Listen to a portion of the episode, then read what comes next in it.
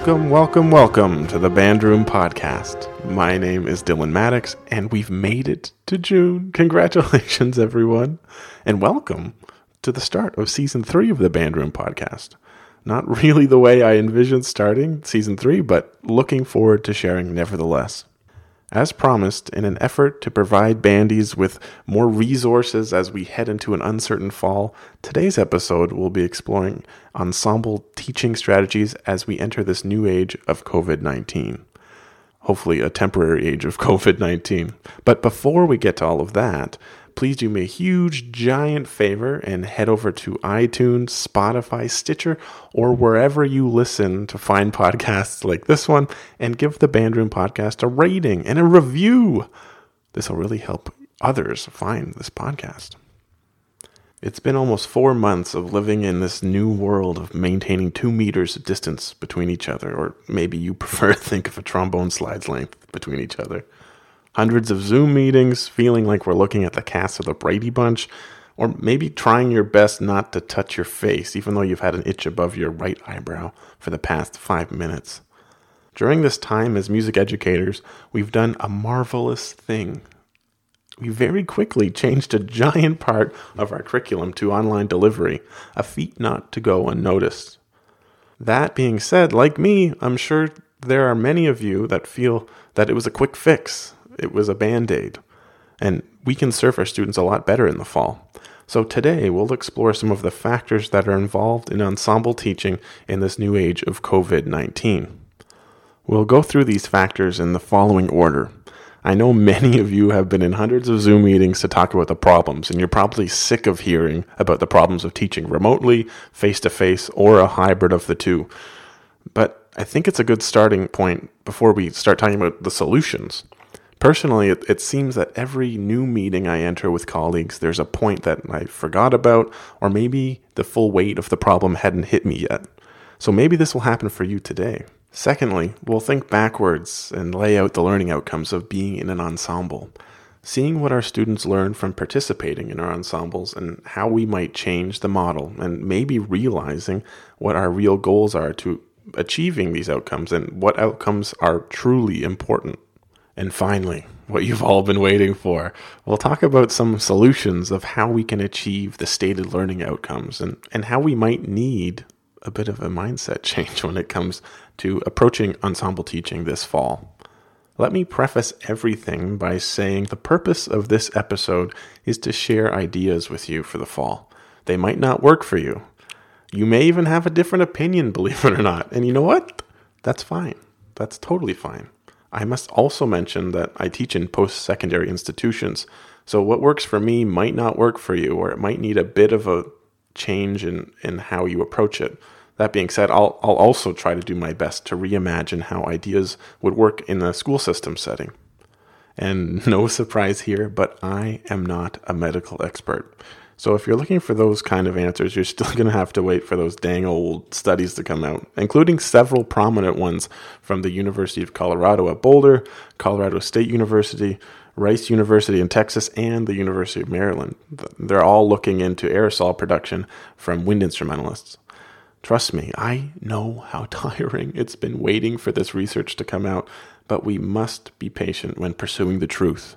Our students' safety and our safety is of utmost importance.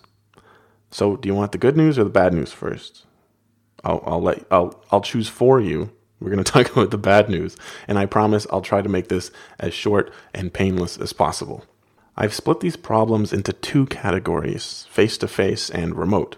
I chose not to categorize anything into the hybrid category, as I feel that the problems stated in face to face and remote will lend themselves to hybrid it is totally, highly probable that I have missed some. So please bear with me and understand that we are all in different well locations and we all have different problems when it comes to this teaching in COVID 19.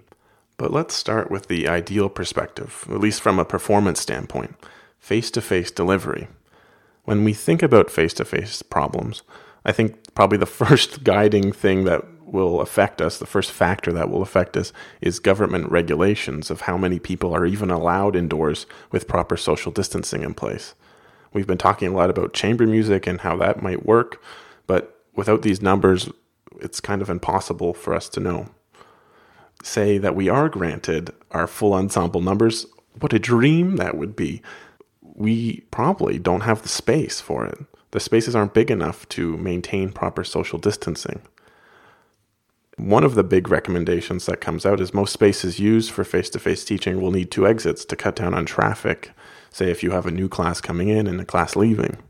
Not every music room has proper airflow and ventilation. I, I know this is something that we're looking at at the schools that I'm at um, and making sure that we can get clean air in and bad air out. The idea of sharing instruments has become a real problem for the fall, as it's been recommended that each student has their own instrument. And as lovely as that sounds, maybe your school doesn't have enough funding for each student to have their own instrument, let alone their own mouthpiece. If we do end up sharing instruments, how do we have enough time to clean and disinfect the instruments? Maybe we have to wear masks when we play. How will that affect sound production? And it might not be a mask that, you know, that fully covers your mouth. It might be a face shield of some kind, but how will that affect things? A lot of people have been saying one of the answers for our performance fix is chamber music, chamber music, chamber music. And I couldn't agree more, actually. However, how does a beginning band teacher approach this when they're more maybe concerned with getting the reed onto the clarinet and where the fingers go and all of these things? We also end up going back to that old space issue. If you have to run a whole band's worth of chamber music ensembles, where do they go? We can't really use practice rooms the way that we did before, and we need to be in these large spaces. How do we have time to run all these groups? Do you have a secondary teacher that would be able to help with those kind of things? Because supervision is a real problem as well. In some cases, depending on your school board or the level you teach, student leadership won't really be an option. In the remote world, students' internet connection is a real problem. Some students will have a great connection, and of course, as many of us have learned during this process, many students have slow connections, and that might be because of where they're located. That might be because of the number of people they have in their household using the internet at any given time. I know personally I've blamed many students for rushing when in reality it's just the internet slowing down and then speeding up. Another possibility in the remote world is this whole live internet performance thing. And I know that we see these videos with all the squares and the students' heads playing their parts, and it kind of looks like it was done live, but it's been highly, highly, highly, highly edited. And I know there's a number of softwares and programs out there that are saying they can, you know, speed up that latency so there's less of it. Um, and one of them is is Lola, and we've talked about this actually on this podcast with Jason Caslor. So rather than me trying to explain the issues of live internet performance, I think it would be better to listen to him. So, specifically here, he'll be talking about Lola, which is a low latency, high quality audio slash video transmission system for network musical performances and interaction. So, here's Jason Caslor. The other program is called Lola, which stands for low latency, and it's a thing that was developed in Italy, mm-hmm. and it runs over Internet 2 which is like this dedicated. I always describe it as it's like it's like driving on the 401 with nobody on it. Right. You can drive as fast as you want, so the information travels back and forth. So like last year, leading up to the conference, we were premiering um, a new work by John Mackey mm-hmm. that had a singer, Lindsay Kesselman, who actually lives in North Carolina. Right. So she was there, 1,800 miles away, and we did a two-hour rehearsal with her Okay. She was up on the screen. Right. There was no delay. Zero. Zero delay. So they did a full rehearsal. Right. Which is amazing. I mean, it's always better to be in the room with oh, yeah. the people. But what was great is two weeks later, when she came for the quote unquote first rehearsal, there was already a level of comfort. The right. group already knew how she was going to do a bunch of phrasing, tempos, rubato, all that stuff was already kind of baked into it. Mm-hmm. So it wasn't like we were just having to get to know her again once once she was in the room. We just they just they just dove in. Right. It was it was cool. Okay. Yeah. th- I mean, this can, can, can be applied to rehearsals, but I assume in our field, uh, do you have ideas of being able to do like kind of uh, band clinic work? From- the band clinic thing was is, is on my radar. What we're using it right now primarily is we're working with a, a school district in Phoenix and and doing master classes. So like our trombone professor has he's done one for us where he's like he's in my office looking at 10 trombone players from several high schools working oh, with them simultaneously now they're only 25 miles away but you take traffic like it's it's instead of you know dr edwards comes across the street Right. in the course of an hour he can connect with those 10 kids it's more like a three to four hour commitment by the time you drive there and Yeah. i so Wow. yeah And it, it, how far into the future well, do you think this will be kind of readily available to? It's going to be interesting to see because it, it needs like it needs a lot of bandwidth. Like it has to have like one gigabyte speed of internet. So like most people's houses don't have that. So you have to be at an institution that has that. Yeah. you need the computer that runs fast enough. You need the, the software is free mm-hmm. but you also have to be a bit of a geek Right. to get it all hooked up. So it's it's still not it's not a plug and go thing. Right. it might get there. And I mean, I, I did a presentation on it at a conference last summer, and a lot of people are interested in it. And so maybe we- need to get more people on it so that it becomes more of a community where it's like, great, Right. we're going to do a thing with Illinois today or wherever, Florida, Yeah. and, and it becomes just a, a thing, just like everyone does Skype rehearsals now. Mm-hmm. Whether that's whether it's going to take off or not, next couple of years Well, will this is determine that. This is going to launch it, man. there it is, right now. Podcast. You must have at least twenty people listening. There's going to be at least So- so, you know. I don't know about you, but at the beginning of all this pandemic fun, student engagement was a big problem. How do we get our students engaged when they spend their whole day staring at a computer screen, when they spend their whole day listening to our voices through headphones? Not everyone has space to record, to play in, be it an apartment or a townhouse. I know this is a problem that even I face, let alone students. Not everyone's family, be it parents or siblings, are supportive of students practicing or playing in the house. So, where are they going to go? How can they get this done? Not everyone will have access to means of a proper and adequate microphone. How can they get their hands on that kind of equipment? How do students with larger instruments play? How do we get them to them? Can they fit in their house? All of these problems, be it a percussion instrument, be it a double bass, maybe even a piano creating a virtual ensemble performance is a super cool project and it gives us all of the good feels. But is it really ensembling? We'll talk more about that later. And Zoom fatigue is a real thing. And guess what? We aren't the only teachers asking for their online attention. So it needs to be something that we really pay attention to. And of course, a plethora of other problems, both in the face to face and remote teaching worlds. So I'm not going to be able to give answers for all of these problems, but it's important for us as teachers to know that they exist and know that whenever we're speaking to students and maybe when we're about to get angry at a student for passing in a late assignment, one of these situations is one they live in. As mentioned before, I think it's best if we take a bit of a backwards approach to finding solutions for the fall. It has become apparent that many of us are trying our best to fit our circle shaped pre COVID 19 ensemble model into the triangle shaped hole that COVID 19 has left for us. And it's not going to work. Every time we try, we just get disappointed. So let's break down what we've learned from playing in an ensemble.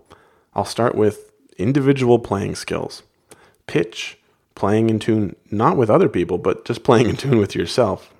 Rhythm, the ability to read rhythm and execute it. Articulation, the clarity of that, the variation of that, the consistency of that. For wind instruments, breathing and blowing. Phrasing, options and choices for phrasing. Meter, mixed meter, asymmetrical, metric modulation. Extended techniques on your instrument. Balance, matching volume, blend, matching tone. Ensemble skills, so now playing with other people we're able to hear and respond to the sound around you. Technical st- skills. This might go under the actual individual section, but fingerings, articulation, tone, pitch, intellectual understanding of the music that we're playing and what we're doing uh, with our colleagues. Once again, balance and blend make a return, matching volume with your colleagues, matching tone with your colleagues, adaptability, applying and maintaining changes made in rehearsal. So that will probably come from us asking for those kind of things, of course. Oral skills, listening and responding, matching pitch, singing. Guess what? Balance and blend come back again. recognition of melodic material, awareness of the bass line, and awareness of harmonic motion, both horizontal and vertically, and being mindful, just remembering to listen. This one really involves us, this, this these outcomes, but conductor interaction, reading and responding to gesture and turning physical gestures into sound. Eye contact when needed, anticipation of information, responding versus reacting, maintaining focus during those long rests. I know if you're a brass player or maybe a percussionist, you have suffered the most from the long rest fatigue. Matching style to cues, responding to in the moment adjustments that maybe that we're giving to the to the students.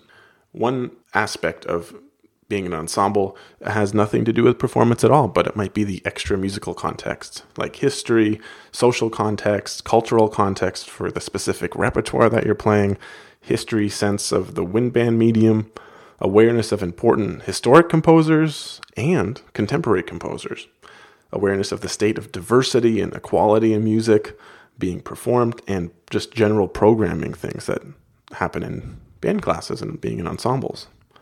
A stylistic understanding is also a big learning outcome that we give, be it articulations per the era or the composer, dynamics for the same reasons, and other interpretive choices, be it ornamentation or in Baroque music or anything else like that. Ensemble culture, understanding one's role as a section player or as a leader, sense of ensemble. What is it to collaborate musically? Teamwork. That's that's our big selling point for being ensembles, isn't it? etiquette, how not to be that player, and preparing for rehearsals is also a, a, wonderful learning outcome that we get from being in ensembles. Working towards a unified artistic goal, acting as one, one band, one sound. It's my favorite movie, and this is also one that's pretty attainable when we think about um, remote teaching. But the theoretical understanding, music theory meets music fact. So learning about the form of a piece through playing it in ensemble, the harmony, cadences, modulations, scales, phrasing, and the list could go on further. Let's not forget about maybe the most important outcomes of all the sense of community that we offer. The simple pleasure of players talking to each other before and after rehearsal. I know this is something my students greatly appreciated uh, when all of this COVID stuff started happening. Just the act of being able to meet on Zoom it gives us a sense of we're all in this together. I, sorry for the high school musical quote, um, but we're working for a common purpose. The reason I, I named this podcast The Band Room is because it's a safe place. It's a place for people to come together, to be themselves. And I know that is a place that the band room is for many people. For some students, being in an ensemble is the only happy part of their week it's where they have community, it's where they have music, and it might be the only support they have in their life. When we hear the learning outcomes laid out like this, we see that the performance aspect of being in band is not the end all be all. Trust me, I realize its importance, but I also realize the place we are now is not forever. My friend and July's bandroom guest Pete Meechan said it this way the joy of making music doesn't include performance for everyone. So many creative ways to discover the love of music. It doesn't just have to be in the classroom doing band. This is a time and an opportunity to really look at the many ways of teaching music, and most importantly, of inspiring a love for music. And it's with that in mind we will start talking about the solutions. I think generally many of us know what's best for our band class, or at least we have started thinking of maybe some ideas. But we should go to those being directly affected. Personally speaking, I initially assumed a lot of students wouldn't want to participate in an ensemble if we were doing remote activities, but I was actually pleasantly surprised when I sent out a survey. Uh, the majority would love to come back. The opportunity for community, as we discussed before, being the biggest factor. Ask them if they have any ideas. What are the most important ensembling factors for them? Who knows? Maybe you'll learn something from your students. An excellent survey can be found on the CBDNA COVID 19 Response Committee report from the University of Minnesota And I'm happy to share my own survey questions as well, both of which will be found in this episode's show notes. So, yeah, before we talk about real solutions, I think it's important that you talk to the people being affected. Chamber music, chamber music, chamber music. It's been said a thousand times. When trying to maintain some degree of face to face performance component, it will be highly unlikely that the large ensemble model as we know it is going to be achievable. Even if granted to meet in full ensemble numbers, our facilities won't be able to hold us with our socially distanced methods in place. Although, if you want to see what this could look like, you need to go check out the West Point Band's article on COVID 19 risk mitigation for large ensembles. Everyone two meters apart with plexiglass walls separating, and they even provide a detailed document explaining the materials and dimensions used to build these plexiglass barriers. Since the large ensemble model won't be available to us, we turn our focus to chamber music. And it sounds easy enough split your group up, right? That's it. Well, it does get a little complicated. In my case, as someone who teaches post secondary, this is relatively easy. I can split up the group, spend some time coaching one group while a student leader works with the other group. However, this isn't a luxury that everyone has. When we consider elementary, junior, and high schools and the thought of leaving students by themselves, you may run into school board problems, needing a teacher or some kind of supervisor in the room with the students. There's a useful article uh, that the National Association for Music Education uh, put out in 2015 about how you might go about allotting time for chamber music and some supervision ideas as well. Dr. Eugenia Goldman suggests some ideas that are doable and maybe some that aren't. So keep in mind that this was written pre COVID. She says, designate one day per week for chamber music in a large space such as an auditorium, a large classroom, or even a gym for splitting up uh, your ensemble into smaller groups. This arrangement will allow one teacher to keep an eye on all of the groups and walk between them and address any issues. Of course, this might not be doable, and we'll probably be needing to do it more than one day a week. Um, and of course, there's the obvious acoustic problems of having, you know, four, five, ten groups in a space um, making sound. It's going to get quite complicated. Um, in a team teaching situation, one of the teachers uh, can take some students into a different room or a hallway or whatever it is. Occasionally, allow uh, the maybe your student leadership, when possible, um, can coach one of the groups while you're coaching another group. Uh, run rehearsals before and after school finding time during the day, maybe it's their lunchtime. Encourage students to treat chamber ensembles as an independent project and meet outside of school time. And I realize the problems within those solutions, but at least it gives us maybe some ideas about how we might approach making chamber music work within the confines of COVID 19. As I read for you, scheduling is going to play a huge role in making chamber music work making sure different groups are able to enter and leave rooms safely, and leaving adequate time for cleanup and so you can disinfect whatever you need to disinfect. I know at my schools we're developing a very detailed schedule, making sure we have the minimal amount of traffic happening in the department at any one time. The other concern that has been brought to our attention is repertoire, as not every school ensemble will be able to be nicely split up into woodwind quintets or percussion ensembles or brass quartets, and the list, of course, can go on. Certainly, if, if you have the people to split up into those kind of conventional ensembles, you should do that because you'll have plenty of rep to choose from. However, as mentioned before, this won't work for everyone in one of my ensembles, actually, there's the potential, it's not official yet, but there is the potential that they'll be split up by year. And this creates some pretty funky instrumentations. One possibility being flute, tenor sax, trombone, and, and two percussion. And the last time I checked, there's not a whole lot of stuff written for that instrumentation. So this is where the flex band repertoire or adaptable repertoire, or my favorite, instrument fluid repertoire come to good use. This certainly isn't a new idea, as this concept has been around for a very long time. Everyone remembers those mixed bag wind ensemble arrangements, pieces by Bach and Purcell, Haydn, and more. However, this is a real opportunity, and I encourage you to explore original works for adaptable band or ensemble. Just because we go the flex band route doesn't mean we need to sacrifice our standards and select music of less musical merit. And I'm sorry to go all Battisti on you. In the band world, especially, we are immensely blessed by composers stepping up and creating flex versions of their works, or maybe they're creating new works with flex in mind.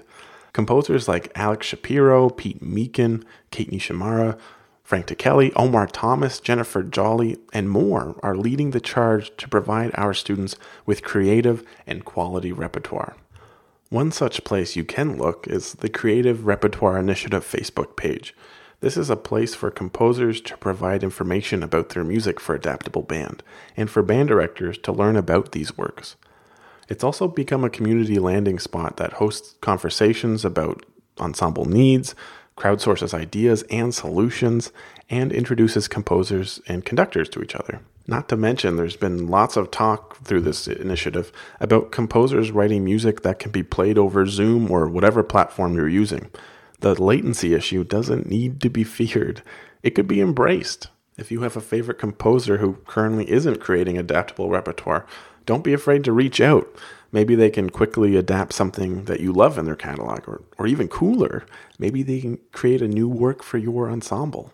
Keeping in the same area, composition isn't something that only adults do. Remember all those great composers that I listed? They all started somewhere, and so why not explore composition deeper with your students this year? And if you think about it, we check off a lot of boxes on our learning outcomes list by teaching composition to our students, and what a wonderful tool of expression it is. Many of us might already have a composition component in our curriculums. I know I did when I was in high school. However, some might not due to comfort level, maybe the time that you have, assumption that you don't have enough background in composition, and so on. And know that that's all okay. You don't need to be the Natalie Boulanger of composition teachers. Start simple one or two chords, maybe a full progression, give them a framework. Everyone remembers those nightmare counterpoint exercises we were forced to do in university. Or maybe you let their creative minds loose and create something without a framework at all. Our students can compose for chamber groups that you put them in, and they even have the opportunity to test their ideas out. Oh, yeah, that note doesn't exist on the bass clarinet. Or maybe you know, I messed up the horn transposition again. It's all great, it's all learning. This idea is also easily translatable to a remote situation. There are plenty of free notation softwares that are easy to use and user friendly, or maybe you're lucky enough that you can provide Sibelius or Finale to your students. I'll provide some links of possibilities in the show notes. These student compositions also don't need to be a symphony's length. I've been very lucky to be part of a collective of Canadian post secondary band directors during these crazy times, and we've been talking a lot about involving our composition departments to compose micro compositions for our ensembles. One to two minute pieces that allow students to learn and experiment, and for our band students to play. This can also easily be done remotely if necessary, and there are ample opportunities to use electroacoustical elements. Alex Shapiro has done a lot of great work in this realm, and uh, a lot of her compositional templates can be found on the Creative Repertoire Initiative website, along with resources from Frank Ticheli, Julie Giroux, Steven Bryant, and Brian Balmages. I don't know about you, but with being forced to use video conferencing software, I've become more social than I probably ever have been. This has opened our eyes to being able to have really great remote guests in our classes. Why not invite a composer to help get your class started on this compositional adventure? They offer a great deal of knowledge and inspiration to our students. Let me also remind you that most composers are freelancers, and just like many, have taken a huge financial hit during the pandemic, and we have a real opportunity to help. This idea also lends itself to professional performing musicians. Invite in a local professional to speak about their musical experiences, or maybe their instrument, or the path that they took to get to where they are. If you can't go local, the world is now your oyster. Well, it's kind of always been your oyster, but now we realize the possibility of remote guests. These experiences serve as real musical inspiration that will last a lifetime. And the same thing here. We have a great opportunity to help our freelance colleagues during this time of canceled live performances. One of the performance possibilities that has been talked about as an ensembling replacement is the virtual ensemble. So I'll spend a little bit of time talking about it. This idea was made famous through Eric Whitacre's virtual choir projects, putting together thousands of videos of singers from around the world, creating a beautiful recording of Sleep or Cloudburst. Every time I go on Facebook, I see a new virtual ensemble video, and they're a lot of fun to watch and certainly a great end of year project for your students. It gives us all the feels like we're in this together. Look what we made! And it gives our students and us a performance goal. However, if we're comparing it to a real ensemble experience, which I hear many people doing, we quickly realize that very little actually has to do with those ensemble learning outcomes that we talked about. Students are provided with their part that they need to record, given a metronome marking, and of course, we always remember that not all metronomes are created equal, and that lends itself its own issues. Or maybe yet, you give them a click track, which is better, or better yet, you provide a very high quality pre existing recording with a click track in it. Then all those videos are sent to you, or maybe you're lucky enough to hire a real engineer to do all that editing and mixing. And then we have the final product. So here is one of the highest quality remote recordings that I've heard, and it's from our friend Jason Caslor and the ASU Wind Ensemble performing Scott McAllister's More Cowbell.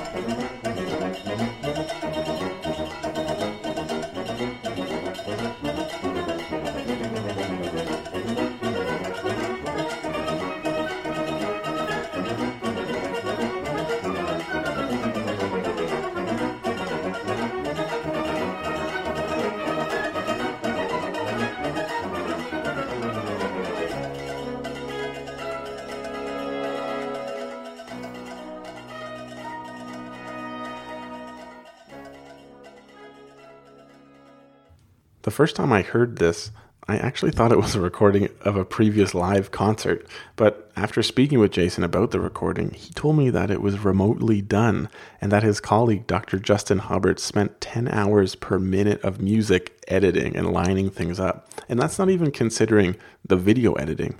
So, why am I rambling on yet again about the virtual ensemble? I think it's a really valuable tool for the reasons that I stated before. But we must realize that it's not the product that is of most importance here, it's the process. The time you spend having students play for you, giving feedback either synchronously or asynchronously, the opportunity for students to be critically thinking about what they've produced and what they've heard. So, when doing projects like this, make sure that the end result isn't the focus, but let the process lead. The other thing we need to remember about the virtual ensemble project is that we can still be creative with it. The final product doesn't need to look like another intro to the Brady Bunch. Maybe you have a student in your ensemble who has an interest in visual arts or video production. Maybe this is the perfect opportunity for you to partner with your school's visual art department or a dance studio in town or local artist. These videos can be opportunities to share a story and not just another virtual performance of a piece. One of the most wonderful things that has happened during this pandemic, and I, I can't believe I just said that, is how everyone has come together, sharing their ideas, creating resources, and providing studies so that we can make informed and safe decisions. I don't know about you, but now more than ever, it really feels like I'm drowning in resources. They've just turned the fire hose of band resources, and we have to listen to everything so so many studies to read so many people saying they have the solutions and I, I, put myself into that category so I'm, I'm sorry for that or maybe ideas you haven't thought of and sometimes it not sometimes actually all the time it becomes overwhelming hard to tell what's good and what's bad. So I've put together a list of some trusted resources and reports that might help cut down that clutter. The first one I'll talk about is the CBDNA COVID 19 Response Committee report, as it's one of the most thorough documents released since the pandemic began. It helps guide you through health and wellness considerations, space issues when it comes to social distancing, programming ideas, and a number of assignment ideas for whatever situation you find yourselves in, be it face to face, hybrid, or remote. The other reason this document is so valuable is because of the brains behind it, trusted voices in our profession. This and many of the resources I'll share with you are living documents and will be periodically updated. The other one is the Ontario Music Education Association Framework for Music Classes during COVID 19 which is much like the CBDNA document, but it also gives many wonderful ideas that might be more applicable for elementary, junior, and high school lessons. It also brings many, many, many resources cleanly and neatly and clearly into one place lots of documents to support music education advocacy in schools, which is a fight that we are really going to have to fight this year. And especially here in Ontario, after the education minister made an announcement this week, it's become increasingly important that we use these music education advocacy pieces. Another one, which is probably most recent, uh, is another kind of guideline framework that I'll recommend. It is the Fall 2020 Guidance for Music Education. And this is from the National Federation of State High School Associations and the National Association of Music Education. This document does a wonderful job at offering solid ideas for starting beginners during this time, including maybe the most important part of all student instrument selection, as well as many more ideas for you to consider as you plan out your fall. I know I've mentioned it before, but if you haven't already, you must, must, must, must, must, must look into the work that the Creative Repertoire Initiative is doing.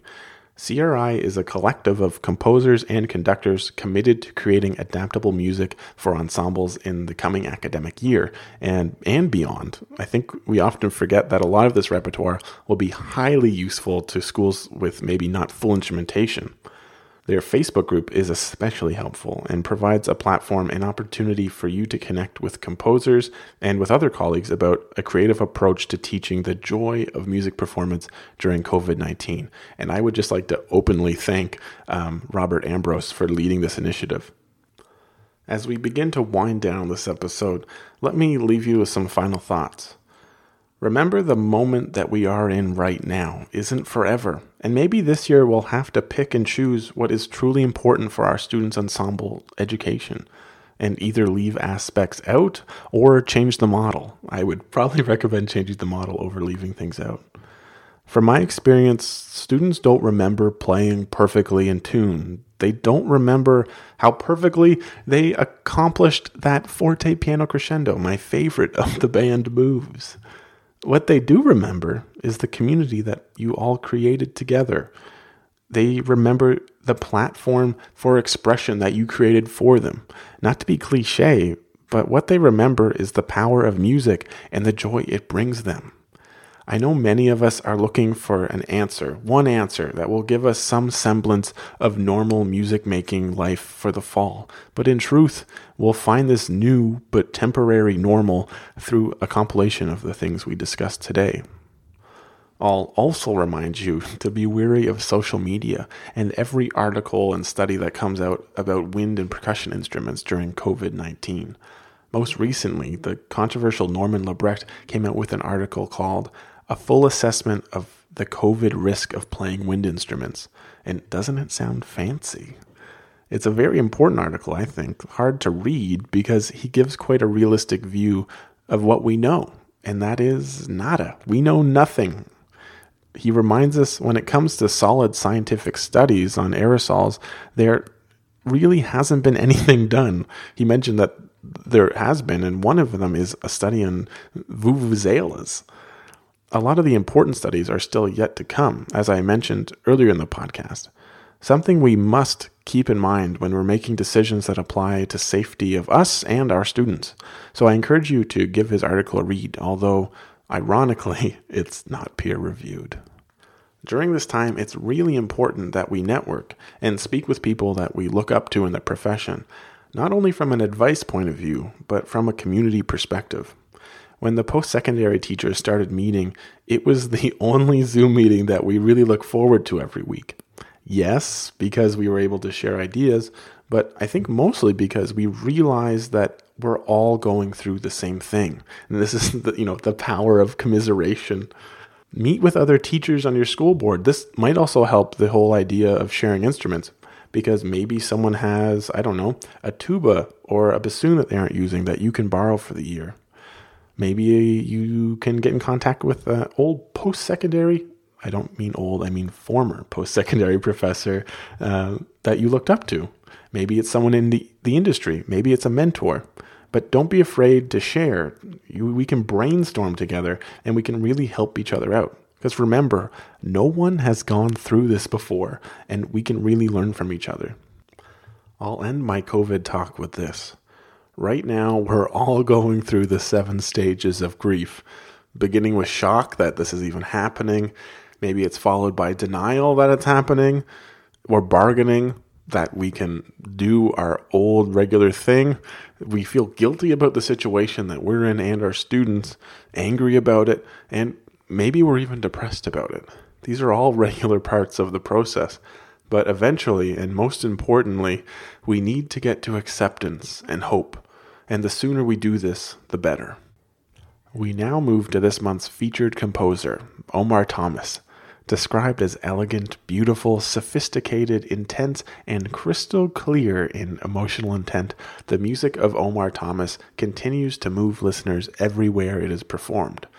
Born in Brooklyn, New York, to Guyanese parents, Thomas received his Bachelor of Music in Music Education from James Madison University and his Master of Music in Jazz Composition at the New England Conservatory of Music in 2008. He is the protege of lauded composer and educator Ken uh, Schaphorst and Frank Carlberg, and has studied under multiple Grammy award winning composer and bandleader Maria Schneider. Thomas also contributed horn arrangements to Dianne Reeves' Grammy award winning album Beautiful Life, and most recently, he received the 2019 William D. Revelli Award for the National Band Association for his piece Come Sunday. This 2020 2021 academic year, Mr. Thomas will join the faculty of the University of Texas Austin Butler School of Music as assistant professor of composition. To celebrate Pride Month, we look at Omar Thomas's A Mother of a Revolution, and these are his words. The piece is a celebration of the bravery of trans women, and in particular, Marsha Pay It No Mind Johnson. Marsha is credited with being one of the instigators of the famous Stonewall Uprising of June 28, 1969 one of the pivotal events of the LGBTQ liberation movement of the 20th century, which is commemorated annually during a worldwide gay pride celebrations. Existing as a trans woman, especially a trans woman of color, and daring to live authentically, creating space for oneself in a transphobic world is one of the bravest acts I can imagine. Over 20 trans women were murdered in the United States in 2018 alone. There is no demographic more deserving and frankly long overdue for highlighted heroism and bravery. The disco vibe in the latter half of the piece is meant to honor the club culture, a sacred space held amongst LGBTQ persons in which to love, live, mourn, heal, strategize, connect, disconnect, and dance in defiance of those outside forces who would seek to do LGBTQ persons harm simply for daring to exist and take up space.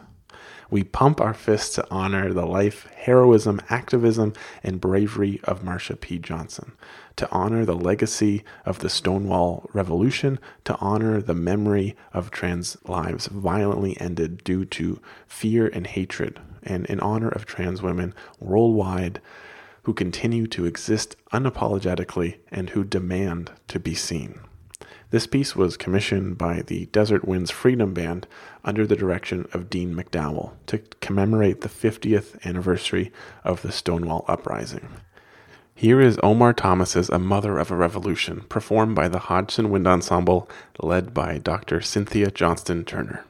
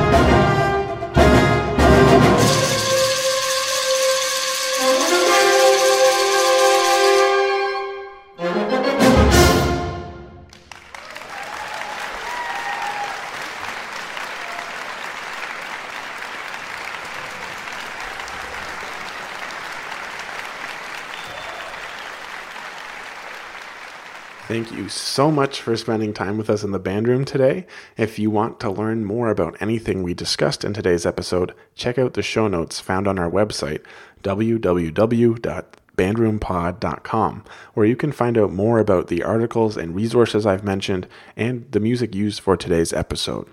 If you like what you heard, please make sure to subscribe to the Bandroom podcast and give us a rating and a review and tell your friends, your cousins, your mom, your dad, your aunt, your uncle how much you enjoyed it.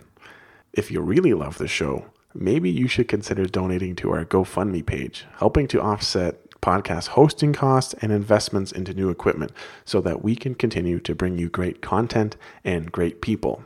Follow us on our social media Facebook, Twitter, Instagram to keep up with what's on the go. And if you have any thoughts on today's episode or have ideas for future episodes, leave me a comment on our website, or even cooler, leave me a voicemail on our new hosting website, anchor.fm slash bandroompod slash message.